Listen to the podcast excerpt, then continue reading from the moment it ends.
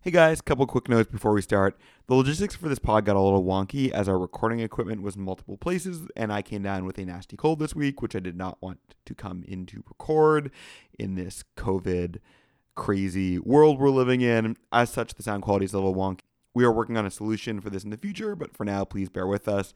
I'm feeling fine now. No COVID for me yet. But but in my place, Sam hosted this one. Thank you so much, Sam, for stepping into the host chair. Uh, next thing, as always, support us on Patreon. Patreon.com slash Ontario Loud or OntarioLoud.ca. It helps us do more stuff. We recently re- took an extra mic so we can all record remotely through however long we need to be in quarantine so we can keep bringing you the same podcast that you love. We also talk a little bit about the federal government actions here, but the very day we recorded, the federal government announced even more measures to combat COVID, including 20 billion in stimulus support for the economy. So uh, keep that in mind. That's why we don't actually talk about what that package ended up being. It came out the afternoon that we recorded. Everything seems to be moving so quickly in this. Um, so with that in mind, onto the pod.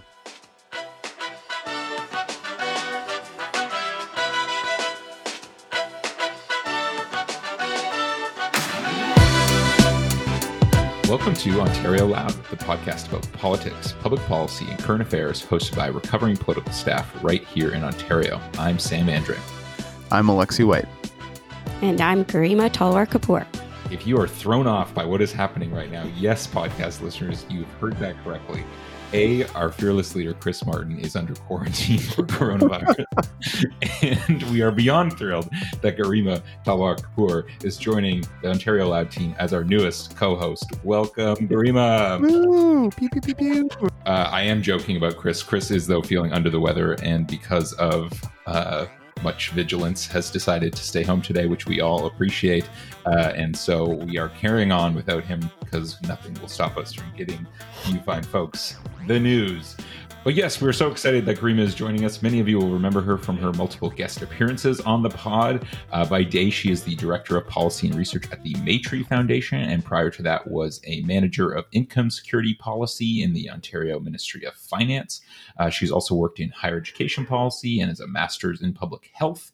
And thankfully, unlike all of us hacks, uh, is not a recovering political staffer. So we're going to have to think about our new introduction. Uh, but we are thrilled uh, to have you here, uh, and welcome. Thanks. I'm so excited for this.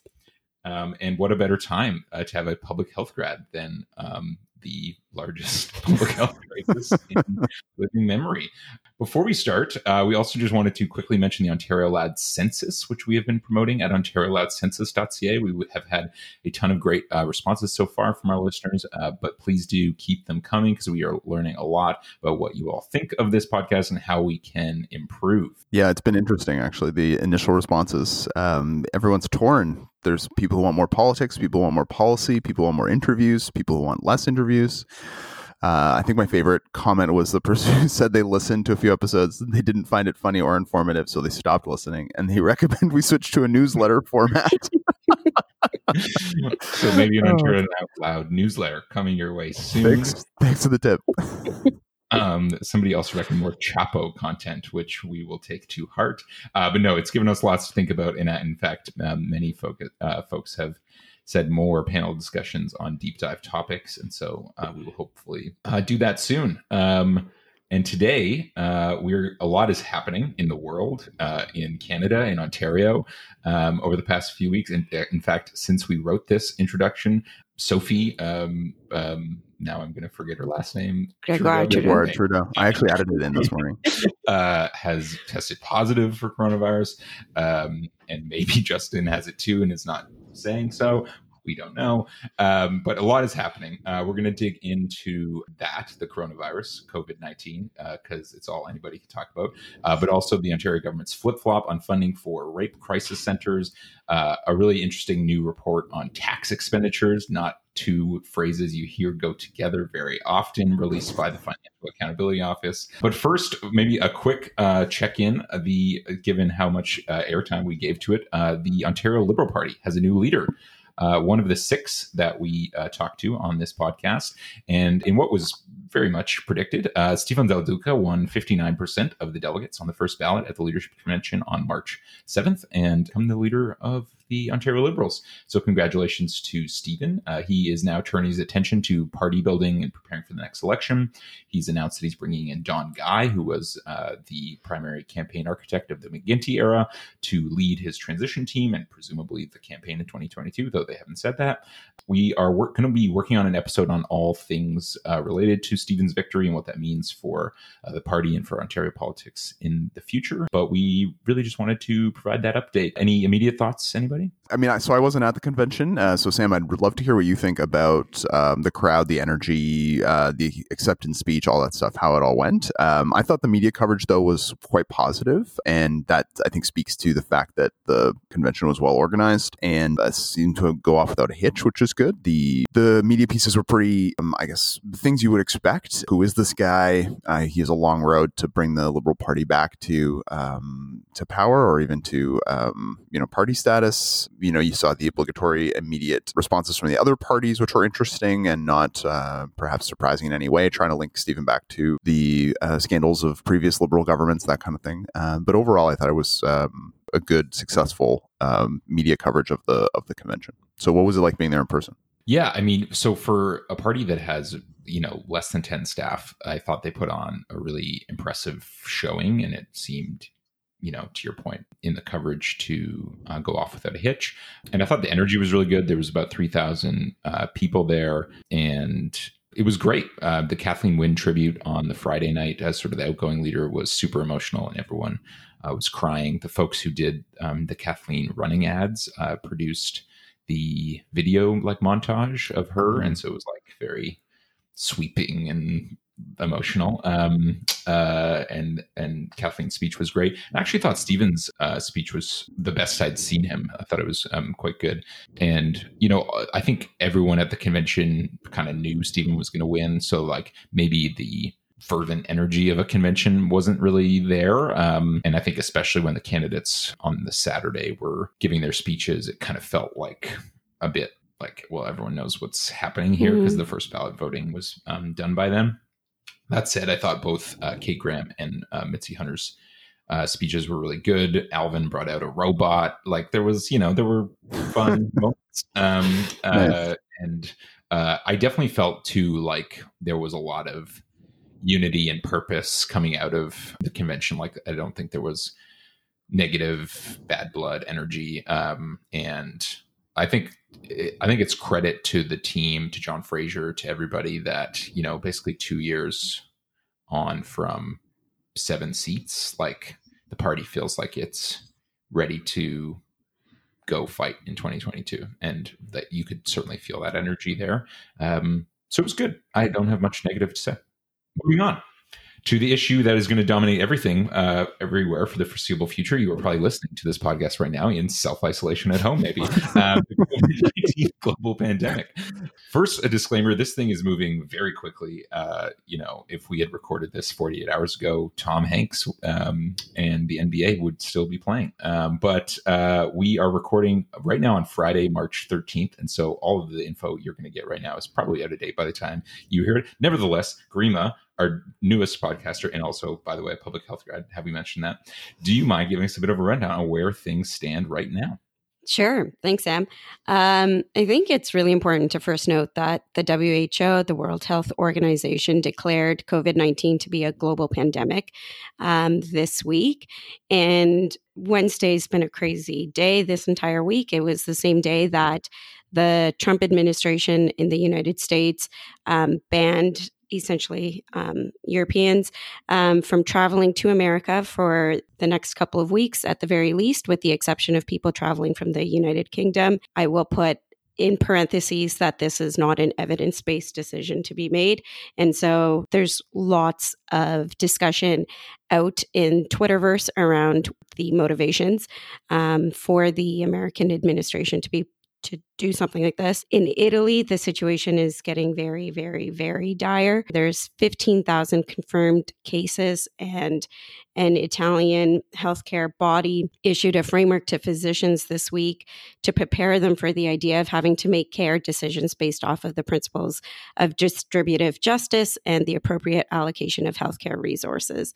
And that essentially means that, you know, despite physicians really wanting to try to provide the best treatment that they possibly can to everybody that shows up uh, with COVID 19 or any illness um, in hospitals. The demand is just so high that physicians are now having to triage how much treatment and support they provide to patients depending on prognosis and how well they're uh, likely to recover from COVID 19. Here in Canada, Sam, you started with now Sophie Gregoire, Gregoire Trudeau uh, being diagnosed with COVID 19 and, and is in self isolation. The prime minister is also in self isolation for the next 14 days. And the Canadian government expects anywhere from 30% to 70% of Canadians becoming infected over time. And that's the healthcare side of this entire thing. But what this does is it it really shapes how we move, how we sort of interact in society, what we buy, what we don't buy. And this is having severe economic implications. And we first started to see that earlier this week with significant um, decreases in the cost of oil, which put overnight evaporated billions of dollars in revenues for the Alberta budget. But also, the downstream impacts on the Canadian economy are seeming to be um, severe, and the and the federal government is coming out with a number of different fiscal stimulus plans. It's looking like to help stave off a recession. That's the heavy news. But in the good news, the WHO did say that we know that dogs can't get the virus. It's good to know that public health people still have some humor at a time of crisis.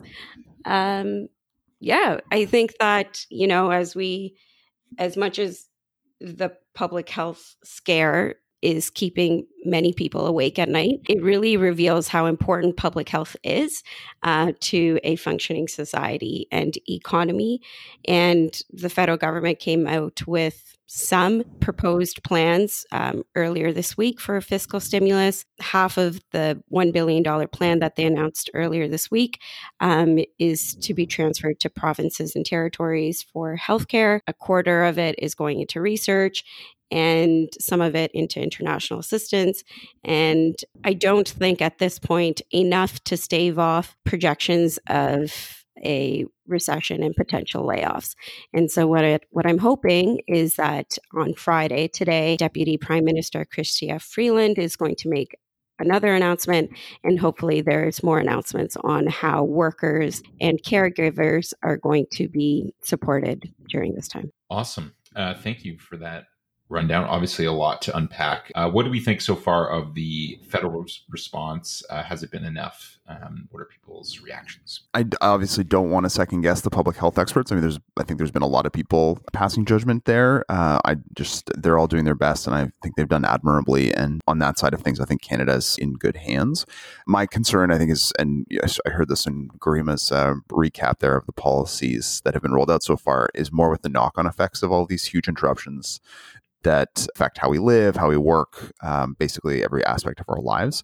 Um, and who's going to bear the brunt of the negative side effects of these effects, uh, these changes? A lot of people will take for granted that you can just uh, upend your life and and continue on, and that the things that you rely on will be there when you go back. That you'll you know be able to get through periods of difficulty uh, because you have things like a reasonable cash flow um, and cushions and uh, childcare and all these things that we many people take for granted. Um, but when there are people who face uh, vulnerable situations, um, those factors tend to interact with these kinds of disruptions and are severely exacerbated by by instability like this. And so I'm mostly worried about, you know, the people who uh, are going to not be able to to cope with with this instability without some assistance. Uh, so hopefully we'll see more on the policy side, especially the social policy side to help in that regard.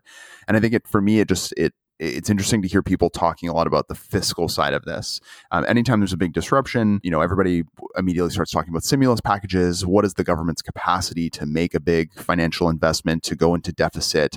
Uh, and there's a lot of people who uh, talk uh, nauseum about how it's so important that we have our fiscal house in order, so that we have the the room in fiscal policy side to make these investments, and you know, our debt to GP ratios are okay, and all these kinds of things. And you hear the conservatives saying that the liberals haven't been doing that, and then the liberals saying, "Well, actually, everything is uh, pretty good fiscally and we do have the space to make these kinds of investments if we need to. None of that conversation seems to happen on the social policy side. And I guess I don't understand why we don't take the same lessons on fiscal policy and say, when times are good, maybe we should be making sure that fewer people are living in poverty, that more people have access to childcare, that all of these services are there so that when times are bad, these people's lives are not deeply interrupted, if not if not jeopardized in some instances. And for some reason, when it comes to people, there's no similar preparation or thought about the cycle and what is going to happen to them when shit inevitably hits the fan, as it seems to do in a pretty cyclical way. Yeah, I think that that's spot on, Alexi, and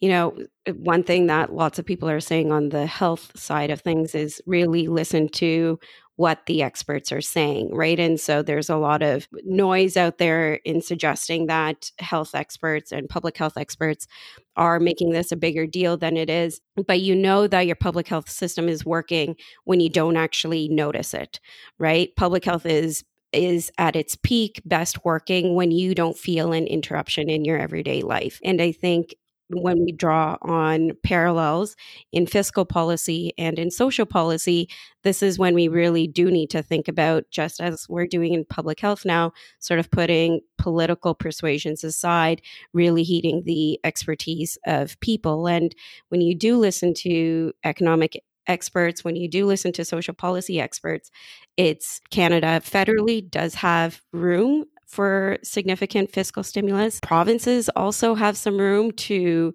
help complement what the federal government is doing. And so there is room there. And I don't think that narratives borrowed from the 1990s about how we spend public revenues should be ported into 2020. And that seems to be the cycle that we keep running into. And it's sad to see, even as we're dealing with a global pandemic. So maybe uh, switching gears a bit to Ontario, at the recommendation of Public Health, Ontario is now closing all public schools for the two weeks after March break, so for a total of three weeks, and then said they would reevaluate after that. And Doug Ford was maybe in a bit of hot water yesterday uh, for a few hours before that, encouraging people to go away for March break and have fun, was the quote. Um, as several other provinces were announcing that if you did travel, you would have to self isolate for 14 days. Uh, so, I guess, what are folks' reactions to how the province has been reacting? They've announced a $100 million contingency fund in their upcoming budget for um, un- unanticipated expenses and have postponed the public health budget cuts. So a lot happening on the provincial side too. Uh, what do we make of how the Ford government is handling this? Yeah, I think that the Ford government can do more and provincial governments can do more. There's a lot of debate around undoing some of the policy reversals that this provincial government has done on paid sick leave days and bringing those back to people for people so that employees feel protected and do have some protection in the event that they have to take some time off. I think, though, so there's the labor protection side of things that I think this government uh, should really be focusing on. But in terms potentially mild recession or deep recession coming our way, I think that there is room for the, the provincial government to actually help put additional dollars into the pockets of people that spend money and don't use their tax windfalls to put into capital markets. And so that actually does mean perhaps increasing the amount of income support that's provided to people receiving social assistance. You could do that through a special payment so that people can sort of ride, help sort of stave off any big implications that they may be experiencing as a result of economic changes. You could make increases to the Ontario Child Benefit so that families with children who receive support can also get a bit of hand up. You could provide advanced payments to people that, under this government's new LIFT tax credit, the low income individuals and families tax credit. Through tax season, they'll know who is eligible for that and they could make advanced payments for people who receive that credit. But also, I think you could make special payments to everybody that needs support. I think what's missing in this dialogue around workers and and ensuring that people who are working have protections from any time off that they take is that the government has demonstrated that it is willing to help caregivers offset any additional costs that they see. And we see that in education, actually, with the government's decision to um, help offset any costs that parents incurred during strike days. And I don't think I mean, it's a separate policy discussion on whether that is a good idea or not. But I think that the mechanisms certainly exist and they've demonstrated their willingness to use them. And so they should be able to use them now and demonstrate some leadership here. Yeah, I agree with all of that. A couple other small ideas. I mean, Garima has gone through a ton of really great policy suggestions. I would like something like an eviction freeze, I think would make a lot of sense. You have a lot of people in the gig economy, for instance, who might have uh, interruptions to their work, won't be eligible for EI, won't have the ability to rely on social assistance to replace the level of, of their sort of living standards that they're used to, because, I mean, social assistance is not enough to live on. And so if you were to see a wave of people being evicted, that would obviously be bad for public health, but also just bad for people getting evicted as a result of having interruptions in their work. And so I could see that being a useful tactic as well. And then mortgage holidays to prevent foreclosures, both of those things. Eliminating work requirements is a pretty easy one for people on social assistance. So on Ontario Works, there is a work requirement. It's it's pretty easy to waive and is waived quite frequently at the local level, but just the government saying, look, we're going to just waive this requirement for now, given that work is pretty interrupted could just save people a little bit of a headache. I'm also worried about the correction system. Nobody really talks about it, but there are many examples of the interactions between jails and pandemics that are uh, quite scary. And I just think that's something that provinces and federal governments uh, need to keep their eye on and that I just haven't seen a lot about recently. Um, so hopefully on the policy side, uh, the province is um, going to be taking just as much action as they did to help parents during the, uh, the, the labor and discussions with teachers as Garima mentioned. I don't know if I'm uh, confident in that, but uh, we'll see. I thought um, just maybe moving off of the policy onto the politics, like it's kind of interesting to watch, you know, two of the major reforms to the labor legislation that they repealed, which listeners, longtime listeners will recall we had Kevin Flynn on to talk about, um, which was the two sick days um, for all employees, two paid sick days, and then not requiring a doctor's note both, you know, obviously important elements to be discussing in the context of this outbreak. Uh, and so the government, I think, rightfully has been getting kind of dunked on to bring those back, which they've resisted so far. It will be interesting to see if that um, changes. Um, and then it's interesting, actually, um, Kathleen Wynne just this morning was kind of defending Doug Ford's comments about March break and going to travel, saying, you know, she thinks he was trying to calm the waters. And I do think leaders around the world, but also here at home, are there's this really hard line to walk between causing panic and rightfully preparing people. And I think folks are, I think, doing the best they can and deferring a lot to the chief medical officers, which I think makes a lot of sense. This is um, tricky and maybe just kind of the last question about politics. So if you're the opposition right now, so either you know Andrew Scheer, Jagmeet Singh, or Steven Del Duca and uh, Andrea Horwath, um, what's your strategy? What do you think makes sense right now? These are tricky times where obviously everyone is looking to their leaders for um, guidance. Um, what do you? How do you think they're doing?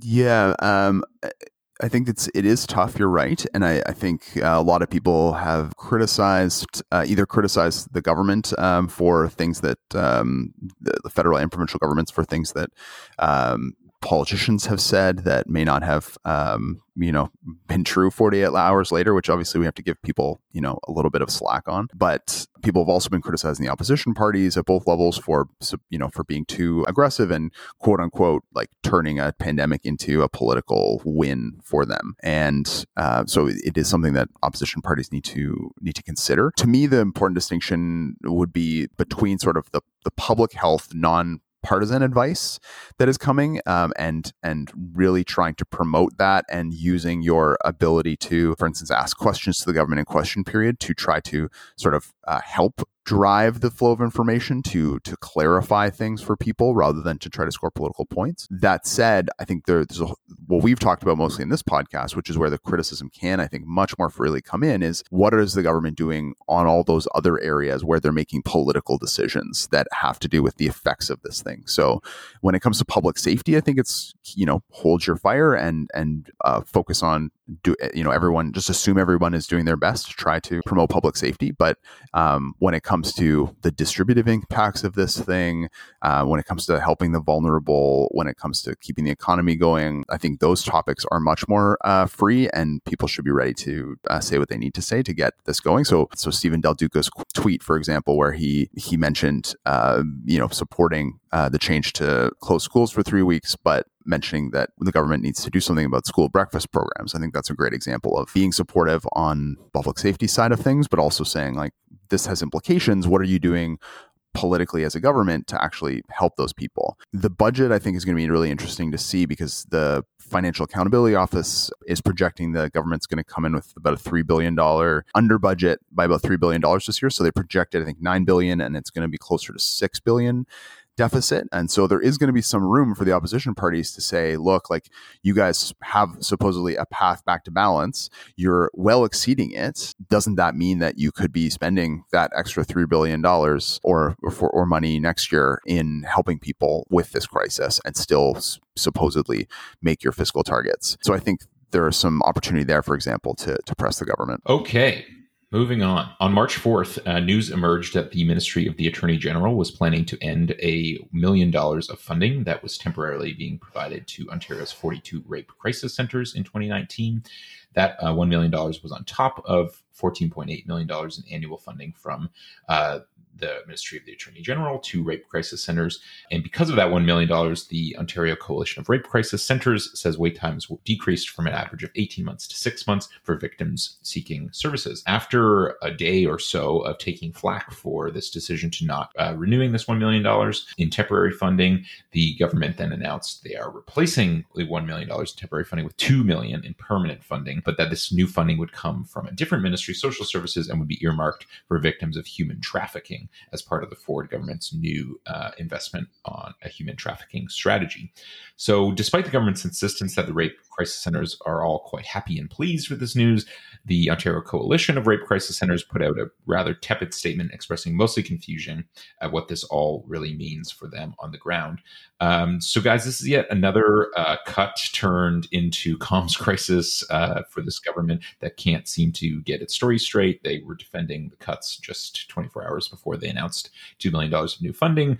What do we take away from this, both, I guess, politically, but also the substance of the new policy? Well, so okay, the the fact that we are choosing first of all between whether we should have an 18 month or a 6 month wait time for getting access to like for instance counseling for rape victims is just insane. Like I, how how are we not doing everything we can to make that wait list zero right away? Like it just feels like we're we're just arguing over such a small piece of this when clearly the sector needs additional support. And we're talking about like it's 14 million almost 15 million in annual funding. A few million dollars like is not that much in the grand scheme of the government's budget. And we could make sure that victims of rape actually get access to counseling right away. Like, how is that not just the basic starting point? Putting all that aside, I, I, think what probably happened here is another case of ministries not talking to one another and the left hand not knowing what the right hand is doing or just being out of sync on the communications of this. So, probably somebody somewhere knew that, that social services was going to be stepping up with this additional funding through the human trafficking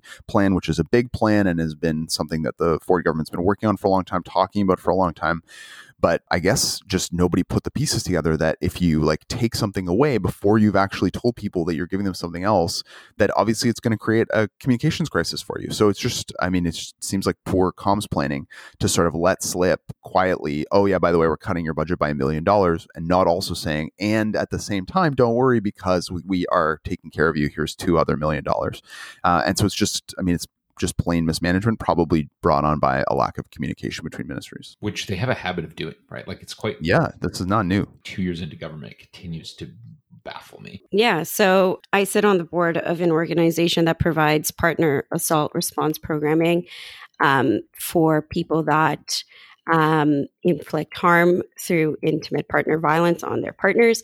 And so, and this is a, a Ministry of, the Attorney General program. And there's a lot of these PAR programs and organizations out in the province. Uh, when the 1 million in additional funding was announced last year for rape crisis centers, um, PAR agencies were a really excited to know that the government was sort of investing in this space again, but also um, there are some parallels between the experiences of rape crisis centers and PAR agencies over the past 20 years in that real funding over time hasn't increased.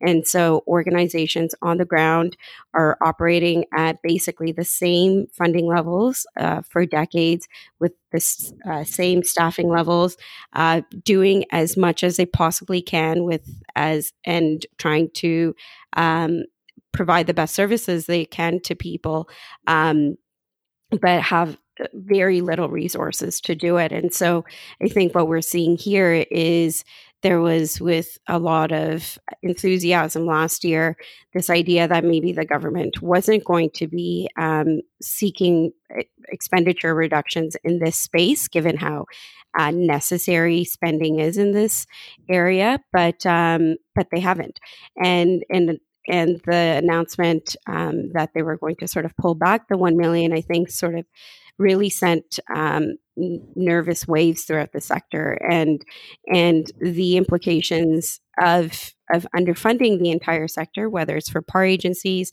or rape crisis centers, is that um, is the ability to hire people and staff with some sort of protection for incredibly tough work that they undertake is really challenging. Uh, many of the people that are employed are precariously employed, um, and getting people who are clients of these organizations the best uh, services that they can get unfortunately takes a hit as a result. And i don't think that that's where ontarians want to see people or how ontarians want to see people being treated uh, through the services that they should be receiving. Yeah uh, that's that's absolutely right can I? I'll just add that um, the rape crisis centers, the coalition, Ontario Coalition of Rape Crisis Centers, uh, they, which represents I think 29 of the over 40 um, centers, has also said the rise of the Me Too and Times Up movements um, has resulted in them seeing a large upswing in calls and requests for support, um, and so I mean, we're also seeing in Stats Can data that the number of police reported sexual assaults is increasing, um, which maybe because of the police reported side of that or the sexual assault side of that. But either way, it's up almost 19% year over year for the last two years. Um, so, I mean, this is an area that needs investment desperately. And the idea of just sort of freezing staffing and funding levels at the 1990s levels and saying, do your best, uh, that's just crazy. Okay, thank you. And I think, you know, good healthy context about you know how much 1 million or 2 million is in relationship to the overall Ontario budget, maybe we will quickly touch on our last topic, which is tax policy. So, a few weeks ago, the Financial Accountability Office released a fascinating report on tax expenditures in Ontario. And for those who are not familiar, those are basically uh, benefits that are delivered through the tax systems, tax deductions, exemptions, credits, etc. Um, these are benefits basically that reduce the amount of tax you owe and transfer money to either people or businesses. And so they cost the government money in the sense that it's revenue not collected. Um, and according to the FAO's analysis in 2019 20, there were 149 of these uh, programs offered by government at a total cost of $44 billion. Uh, 100 of these are issued by the province, um, well as if tax expenditures were identified separately in the Ontario budget compared to the province's program spending, tax expenditures would be the second highest spending uh, for the sector after the health sector. Uh, interesting context. So, first, I think it's great that the Financial Accountability Office exists to continue to sort of shine lights on uh, shadowy policy areas that uh, otherwise would not get much attention, like normal program spending. Um, so, uh, maybe Alexi, give us the main highlights. Uh, what should we be taking away from this report? Uh, yeah, a few things were um, interesting takeaways for me. Uh, the growth of tax expenditures is one. So, tax expenditure spending is growing at about 4.4% a year on average, which far exceeds growth in either the economy or uh, program spending, which is only about 2.6%. Um, so, basically, not only is this the second largest area of spending in the government, but it's actually increasing uh, more quickly than other areas. Um, and then distribution is the other really big one. So um, the FAO selected uh, 12 of the costliest tax expenditures, um, looking at both the personal income tax, or no, looking at the personal tax income tax system, uh, and these together represent 17 billion in provincial expenditures. And they looked at the distribution across uh, different uh, Ontario families. 20% of the uh, families with the highest incomes, or the 20% with uh, families with the highest incomes, so those are earning over $123,000, receive 43% of the total benefit. Um, then it's um, 18% of the total benefits go to families in the second highest income quintile, so between 78,000 and 123,000, and then the remaining 60% of Ontario families get only 38% of these benefits. Um, and that's mostly because the uh, tax deductions are heavily concentrated in the top income group, uh, and the benefits from tax credits conversely is more evenly distributed. So this to me says there's a lot of opportunity for raising revenues by closing loopholes, as they're often called, or by reducing some of these tax deductions that are overwhelmingly going to um, the richest families uh, without necessarily needing to increase actual tax rates. Yeah, super interesting. And my favorite example of that was when the Kathleen Wynne government a few years ago eliminated the tuition and education tax credits and used that money um, to pay for upfront grants that was dubbed free tuition. And maybe a good example of how these sort of programs that disproportionately benefit uh, high income people carry on for a long time because they don't have much scrutiny. Yeah, and I think you know whenever a government makes an announcement around around tax cuts, let's say, uh, to put it vaguely, uh, for people, it's making the case that it's going to help improve the everyday affordability issues that Ontarians are facing, and that's and the pocketbook issues that Ontarians are facing have happened for years, for decades, and governments of all stripes um, have to confront those challenges. I think, but what we see inherent in the FAO's report, though, and seemingly unsaid, is is that tax expenditure decisions are a series of trade off decisions. And what we've essentially done as a province is say that we're willing to put more money in the pockets of people directly to somehow address affordability challenges but actually not build the systems that people rely on that actually um, create the affordability affordability challenges that they face. So, be it in in childcare, in housing, in prescription medications, there's a number of systems that we could be building up as a result of different policy decisions, and we have not done so.